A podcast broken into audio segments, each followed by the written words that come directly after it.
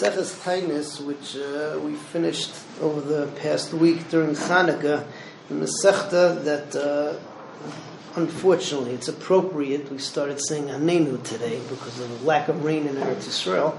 Um, it starts basically with the uh, the concept that if we don't have rain or any tzara that comes on the tzibur, so we have to have special tefillas, and there's a way that it ascends, it builds up until a point, or Bezer Hashem, that it rains.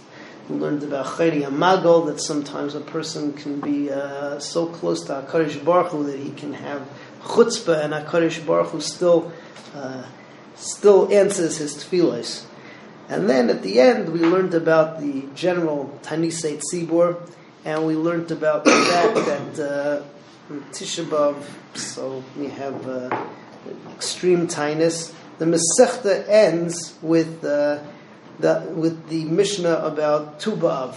And Tu B'av, the time of Shidduchim, which instantly comes right after Tisha B'av, Lo'hoyim Tov Yisrael, Tu B'av, and Kiyom HaKippurim. Now, Pashup Shat as to what that last Mishnah is doing there is that okay? We've already gone through the Tanisit Sibur in the last parak, and we finished off with the Shua Shachalbo Tisha B'av and then Tisha B'av, and then you move on to uh, the idea of Tu B'av Shidduchim, and we mentioned parenthetically Yom Kippur as well. So it's just going in the chronological order.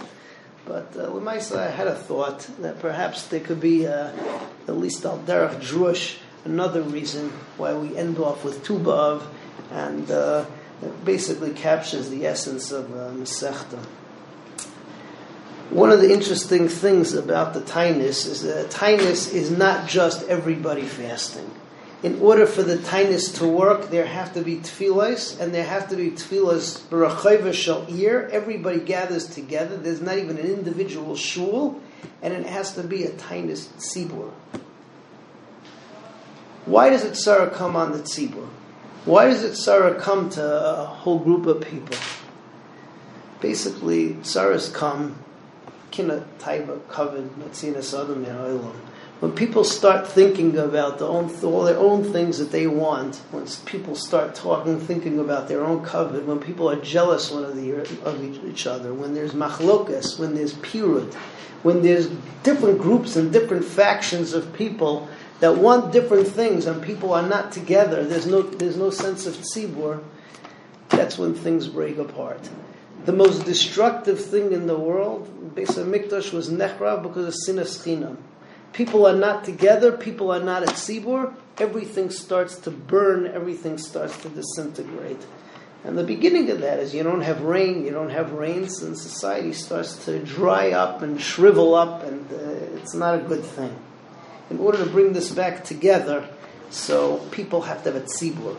Why is it tzibur so necessary? Because when you're part of a tzibur, a tzibur is not just a group of individuals. In a tzibur, there is no me. There is no selfish consideration. There is no I'm better than the next guy or I do what I want. In a tzibur, everybody is all for one and one for all. There's just the group, the tzibur, and when I lose myself inside of the tzibur, all the kina and the taiva and the kavod all disintegrates, and then we can come back together again.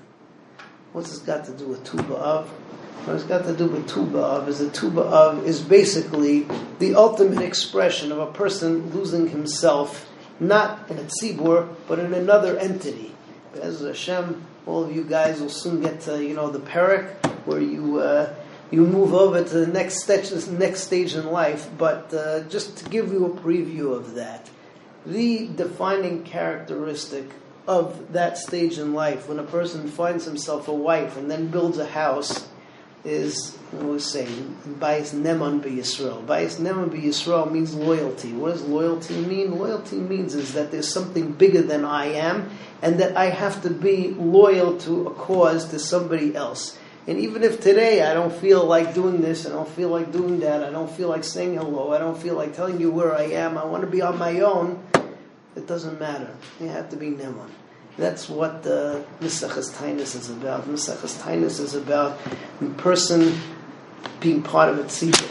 And with a tzibur, so we get rid of all of the churbanos of Klal Yisrael. And once a person develops that in himself, So then, and only then, is he uh, ready to go and build a bayis Ne'em Yisrael. That's the beginning and the end of Maseches Tainis. We should all be Zeicha this Chabura over the last, uh, it's almost two years now, or whatever. We're coming up to our, we're coming up to our next Siyum very, very soon. Matzei Shabbos, um, Shabbos B'Shalach. One of the things that uh, I've tried very hard to cultivate is the sense of a tzibur, the sense of uh, people feeling like that they're responsible one to the other. And it's not easy to every single day to come and do the same thing, bahasmada gemura or whatever it is. But what keeps you going is that you know that other people are relying on you. And Be'ezras Hashem, it's a midah that people need for life because it's the determinant of a successful marriage. It's the determinant, it's the determinant of really of having a, being successful in your job and anything that you do. If you can think beyond yourself, if you can think about the bigger picture about the, about the tzibur, so then you're in good shape. The people who just think about themselves, so uh, it's a long, rocky road ahead. So get used to it now, and Bez Hashem, we should all be zeichet to be part of it, tzibur, and be successful as part of it, tzibur. Have a good